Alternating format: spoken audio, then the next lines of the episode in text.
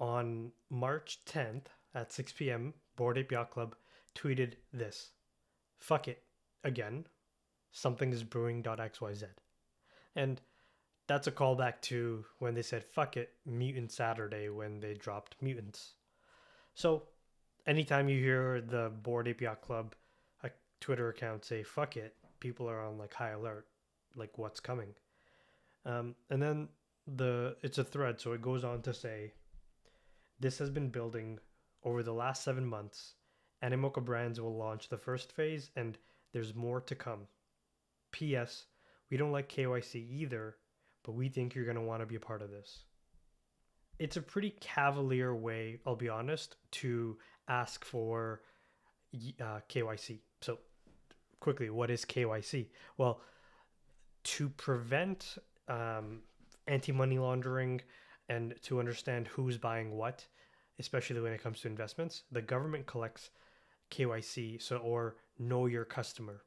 And this usually includes a person's ID, where they live, um, and a bunch of other identifying information that ties them to like a country and like a specific location. We'll get into some of the uh, some of why some people in the crypto space are pissed off about this, but we'll get into the deeper reasons why some of the more crypto native people are pretty pissed off about this.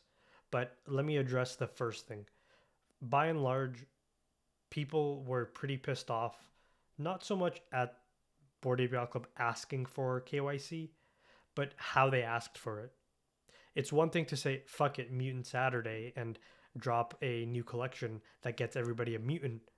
It's a totally separate thing to say, fuck it, here's a URL, click this, and give us all of your information without telling anybody what that is being used for or what this announcement is even about.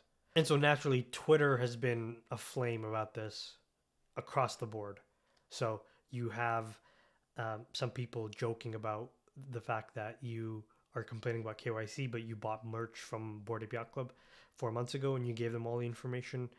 You have crypto native people that are fundamentally against KYC as a vehicle, as, as a method, and are shocked that the biggest brand in the NFT space would ask for this information.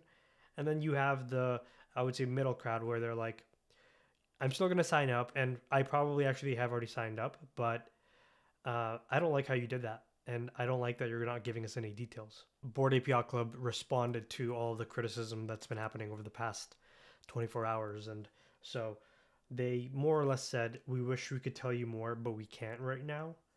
The site is mysterious. We get that. We're building in new ways and on a scale unlike anything we've ever done before. That comes with new responsibilities. But in everything we've done, we've taken care of Bored Yacht Club and Mutant Yacht Club community. This won't change. We can't even begin to explain how insane this is going to be. See you on the other side, apes. Now, the one sentence that really stands out is um, we're building in new ways and on a scale unlike anything we've ever done before that comes with new responsibilities.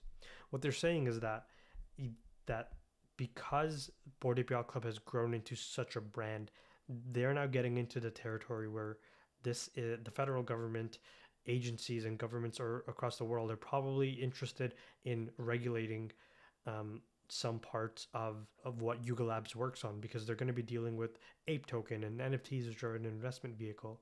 And we, we saw we saw a couple of interesting takes across Twitter by some notable people. I'll, I'll read a couple of them out loud right now. So Loopify said, Bored Ape KYC situation is a mix of bad communication and essential KYC that will most likely be necessary the more companies enter the space. I just think it should have been explained, but I don't think that the problem is they're doing KYC. On the other hand, you had people like DeFarmer saying KYC goes against all of the above and against most crypto ethics passed on by our cypherpunk fathers. Does the digital identity legend of Satoshi Nakamoto ring a very pseudonymous bell? This is also about having something to hide. I'm as straight as they come the fact that privacy equals something bad is the most toxic, idiotic idea. And again, most anti crypto. Remember, permissionless? That's what the space is founded on. Privacy is one of the most basic human rights. So you have two very polarizing or separate takes here. You have um, Loopify that says the more companies and brands that are entering, the more attention the NFT space gets, the the more it grows.